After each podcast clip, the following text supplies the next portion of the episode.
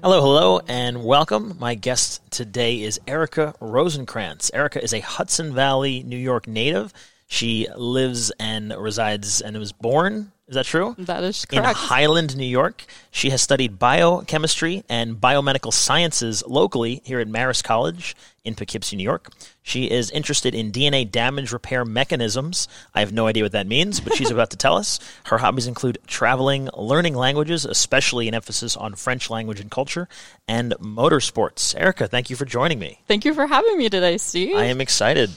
In uh, the intro, you talked about you like learning languages and cultures, an emphasis on French language and culture. Right. Talk to me about that. Yeah, so I think my like um, affinity for the fen- French language started probably in high school. You know, going to a small high school, we had like the same French teacher the whole time, and we became very close. And he wa he inspired me to like travel and to like start to see the world because you know I was kind of in the same spot my whole life, and it was just like very eye opening, very humble and humbling. And so when I went to college, I had an opportunity to get a scholarship if I continued with that study. And so throughout my time there, you know, I learned, got further into the French language, and I have been to France several times, like exploring and things like that. And just trying to get like immersed in the culture to have like a more well rounded perspective of Sure. things. Um, that's something I strive to do. I think that makes a huge difference. And how many countries would you say you've been to? Um, I've been to pretty much all Central Central Europe. Okay. I went to Thailand. That was that was an experience Okay. that pretty much changed my life. Yeah, like that was hear. such a humbling experience. Um, So, so more than a few. yeah, yeah, quite, quite a few. we could probably go back and forth, right? And Yeah. I agree on the travel thing. When I I was on a uh, I had a contract for work. This is six seven years ago, and I told myself when my contract ended, I was going to travel the world for a year, Mm-hmm. and literally like something out of like a Julia Roberts movie or something. I don't know, some type of traveling movie. I my job finished. I sold all the stuff I had. Anything I still had, I put in storage. I think I sold my car, and I got a backpack, and I literally traveled around the world for about a year. Wow, Yeah, and I wasn't incredible. I wasn't uh, international for a year. I came back for my sister's wedding. I came back for you know Christmas, but I was kind of traveling nonstop for a year, and it gives you such a different perspective Mm-hmm. about cultures. And the U.S. maybe we're a little biased because it's so big.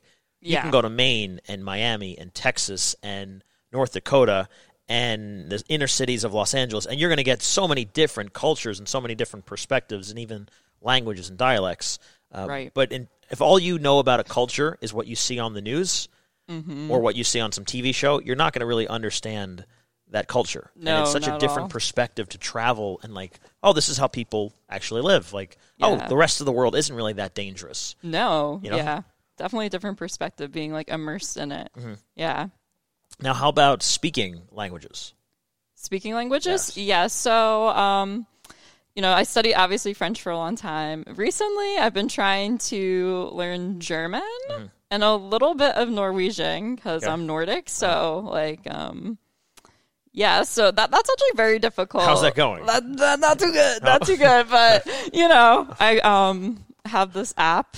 And it's actually for free through Libby. All you need is a library card, Okay. anyways. Um, if anyone's interested, Libby? Yeah, L I B B Y. You can get it on your on Sure, your maybe they'll maybe they'll sponsor the podcast. Yeah, Absolutely, right. Libby sponsor us. Okay, sponsor Uh, us. Thank you. uh-huh. um, and you can get like learn different languages, and you can like play it in your car.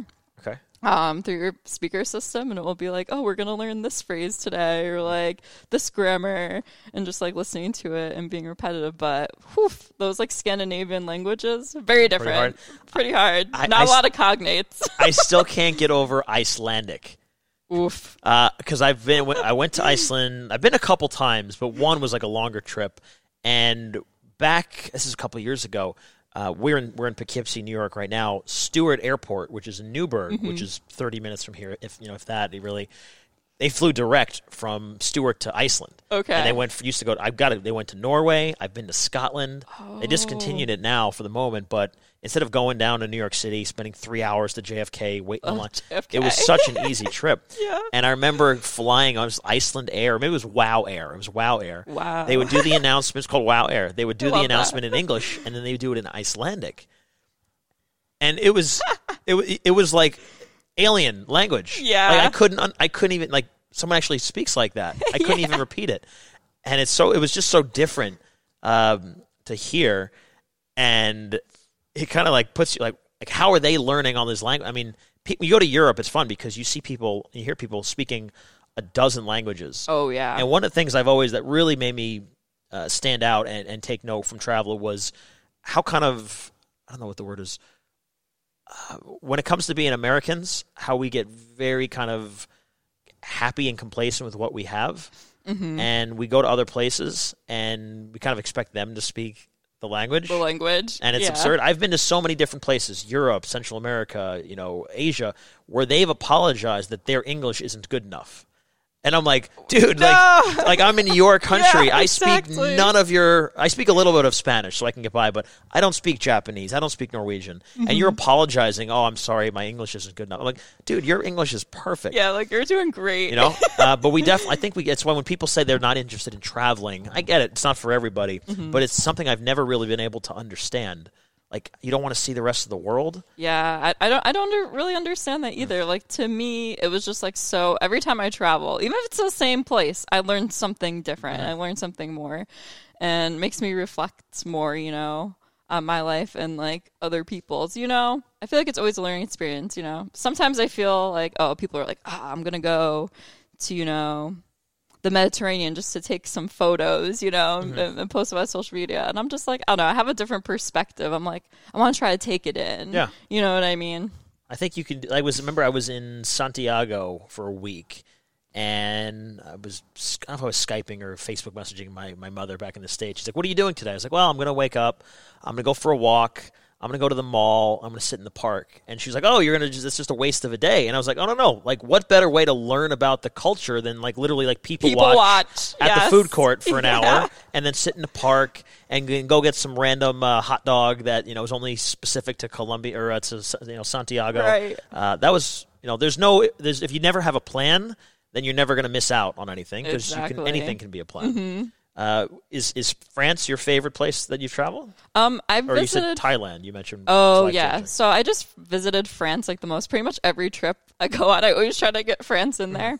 Um, yeah, actually, I went to Thailand for like a month, and it actually was like an attachment program through Marist. So we were looking at like the um, medical problems they were facing and such, but also you know um, exploring their culture. Okay. And it was very interesting because, you know, we weren't just at the capital, but like Bangkok, but we went also to the rural communities. And I felt like that was what was most interesting because that's like really, you know, um, just getting out of the big city picture, which I'm also usually get interested in, like trying to get outside of the cities. Um, but it was just crazy because, like, some of the like living environments these people were facing Uh-huh. like i remember uh, we were in a canoe and these people like their homes were basically like huts made out of cardboard on the side of the river. And they would do anything for you like the happiest people. Right. like so welcoming and like oh do you want something to eat or anything? And i'm like you don't even have a lot.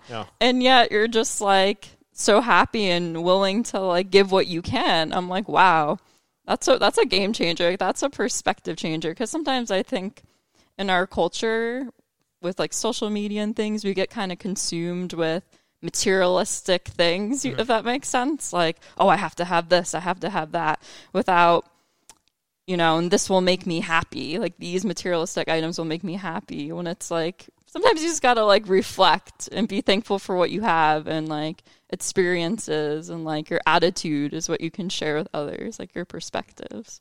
I'm always amazed when I go somewhere and someone will be over the top nice or, or do something for me or give me something or like, oh, I don't have enough money. Ah, no worry, just come back tomorrow. Like, what? Like, Mm-hmm. like, I mean, not that you would never see that in the U.S., but it's so over the top. And a lot of times, you know, when, when you grow up, if all you hear about a country, if all you know about Myanmar right now is that there's protests going Mm-hmm. Protests. on, oh, that's the most dangerous place in the world. Colombia, for example, one of my Mm-hmm. absolute favorite places, especially Medellin, which was the heart of the drug trade 30 years ago. Place is beautiful now. I was there a few years ago. If all you know about these countries is, oh, I saw it on the news. Oh, there's a protest. There's an uproar. Oh, it's really dangerous. Don't go there. There's more to travel than just London, Paris, and Rome. Like there's Mm-hmm. Oh, a whole other part of the world. So that that's always cool to see different perspectives. People literally live in huts, and then the happiest thing in the world. Like, Yep. what are we doing wrong? Like, maybe we should downsize Yeah. a little bit. Yeah. Yeah. Be a little bit more minimalistic. Now, how much French do you speak? You know, I've been out of school for some time now. I was like trying to approach fluency, but it's kind of hard. You know, really to be fluent, I feel like you have to live there for like a certain amount of time. Mm. So, Yeah, yeah. yeah. more more French than Norwegian. Oh, for sure. Okay. fantastic, fantastic. Talk to me about your current profession, Oh, sure. your job. Yeah, so right now, um, I work at a college in academia, and I teach some lab classes, trying to get into the teaching, and also trying to come up with maybe some projects on the side, kind of assist some students into research, get their feet wet if they're like into it. Um, also try to help the students that might be interested into like pursuing a degree in research or to get their phd and i think the best way to do that is to have projects they can work on get into the lab and try to get some experience Now, what kind of labs, projects, science specifically?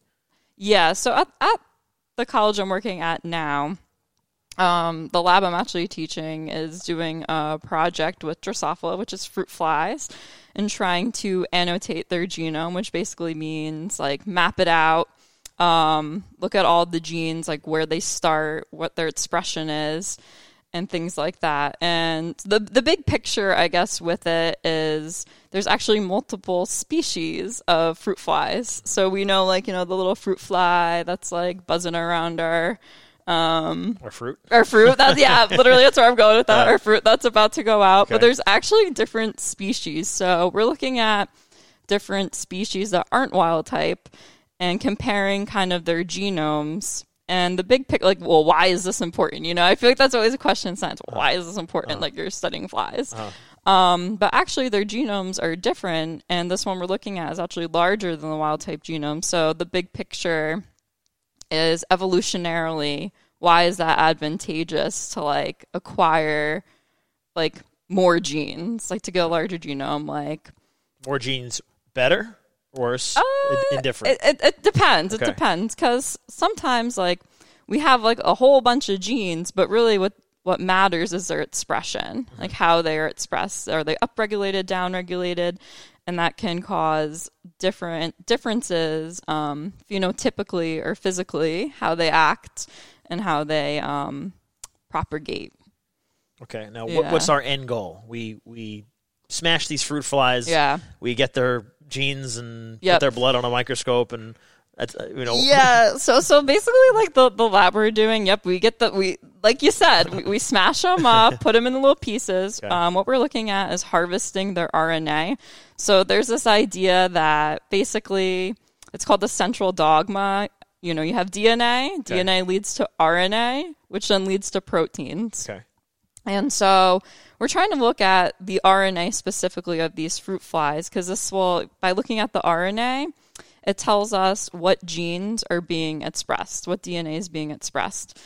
And that will eventually lead to, you know, proteins which interact mechanistically to like give a certain phenotype. Um, getting kind of deep into this Man, here, this is all right.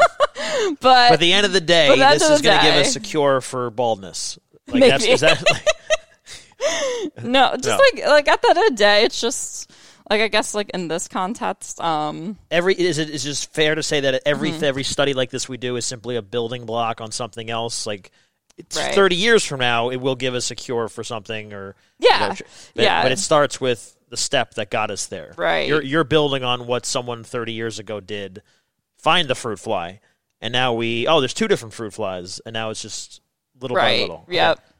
Cool. Uh, yeah, sometimes science it's like sometimes hard to see the big picture, like what's the importance of this, but then like you said, it's just kind of like a building block. Oh, when when you stuff. when you when I read in the paper now that you know local government has designated four million dollars for the study of fruit flies. Now, oh, well, that's where it's going. Okay, then I guess That NIH grant. I guess it's okay. Fantastic. And you went to school for something like this. Right. Okay. Yep. So I studied biochemistry and biomedical science in school, and actually that's when I started my research, um, my freshman year.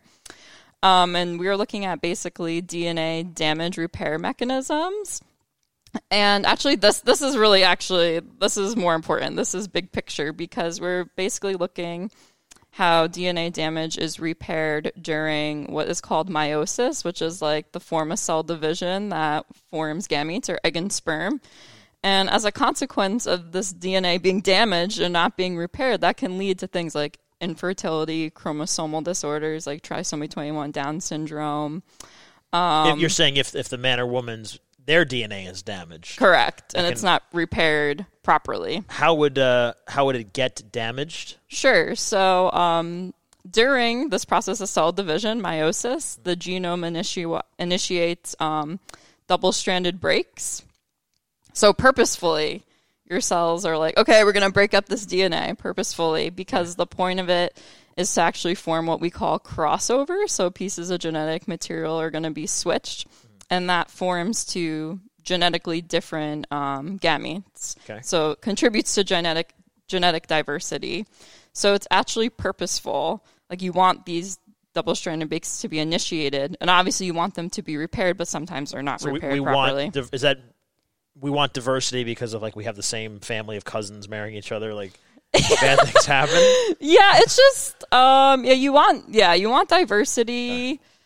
You know, But like evolutionarily, the body yeah. will intentionally split these cells, or is it right to say they're damaging the cells? Is, Yeah, they're, it's damaging Okay. yeah, the genetic material. Okay. yeah, and then it, for repairing Mm-hmm. the body, if it, the body knows, oh, I need to damage or Yep. know, the cells, then I need to repair it. correct. But sometimes that doesn't happen. yeah, sometimes, you know, there's a lot of moving parts, I guess I can say, Okay. to get these this DNA repaired properly. You know, sometimes mistakes happen and it doesn't get repaired properly. And that can lead to like chromosome fusions where you get like an extra chromosome. Mm-hmm. Um, in a good scenario, I mean, the cell would just be aborted. It would die mm-hmm. because it's like, oh, you know, this is faulty. This shouldn't be happening. Like, let's not propagate this to the next generation. Mm-hmm. So, Okay. yeah. And that the study of the flies is helping you determine why this is happening or not. Oh, that's a separate project. Separate that's, flies. that's what I'm doing now. Oh, yeah. gotcha. But this is what you went to school for specifically, or what you were most interested in. Yeah, that was a research project I did during my time at Marist Okay. for the four years, and actually it got published. Is it So yeah, I am in PubMed. Woohoo! PubMed? Get a shout out. How do we read Have this? that How do we read this? Um, yeah, you can go on PubMed Uh-huh. and you can search. I think it's Maintenance of Genome Integrity by LET- 418 and CHD3, Okay. or search my last name. All right. I, I think the last name up. is the I think, easier I search. think, I think, I think last name might be easier. but easier. I'll put this in the, the notes of the the the, uh, the episode okay. so people can go right right there. link the PubMed. Yeah, yeah. Fantastic. Awesome. Do we have any grander aspirations for our research or for our medical degrees or things like that? Yeah, so I'm definitely interested in going back to school. Um, I think I just took on a lot during undergrad. I got like a little burnt out. So I was like, you know, and I kind of had a lot of interests. I was like, I don't know what path I should really go into. So I'm like, let me try to figure myself out here. Okay. Um, so I'm gonna probably be applying to PhD programs because it's kind of funny. It's like sometimes you don't realize how much you enjoy something until it's gone, right? So you know, I was doing research all the time, like in the lab for quite, you know, designated a good a part of my time to that, and it could be stressful and stuff. But like looking back in retrospect, I was like, oh, I missed that, you know, and like maybe that is for me. You mentioned that you were interested in motorsports. Oh, yes. Uh-huh. So I think ever since I was young, I think maybe like my dad and his family like played a role in that. I'm like what you call a gearhead, I guess. A Uh-huh. gearhead. Like I'm into the cars. I'm like, oh, we got that V8. Like, let's hear it. Um, I'm like really into that type of stuff. Like, really love old school muscle cars. That's the thing. People make fun of me because they're like, wait, like you're in science. Like, Mm-hmm. what about like the electric car? And I'm like, mm, Uh-huh. Yeah, like pollution. Uh-huh. Let's not think about that for a second. Yeah, I like motorcycles, getting excited for this nicer weather. Right. Take take the bike out, Yeah. you know. You know, we have the quads at my house. We'll do snowmobiling, like that type of stuff. I'm into it. I think it's fun. Awesome. Fantastic. so we will be Dr. Rosencrantz Oh, I hope one day on, on the motorcycle. Dr. Rosencrantz. Right. Sounds kind of good, right? That sounds great. Thank you. Awesome. Erica Rosencrantz, Hudson Valley native, future doctor, gearhead, and francophile. There we go. oh, that like right? the francophile. There we go. Oh, Those francophones. How refined. Thank you for joining me with uh, the episode in the podcast. I look forward to talking with you more in the future, and maybe we'll have you back. All right, awesome. Thanks so Awesome. much, Steve. Thank you so much. Música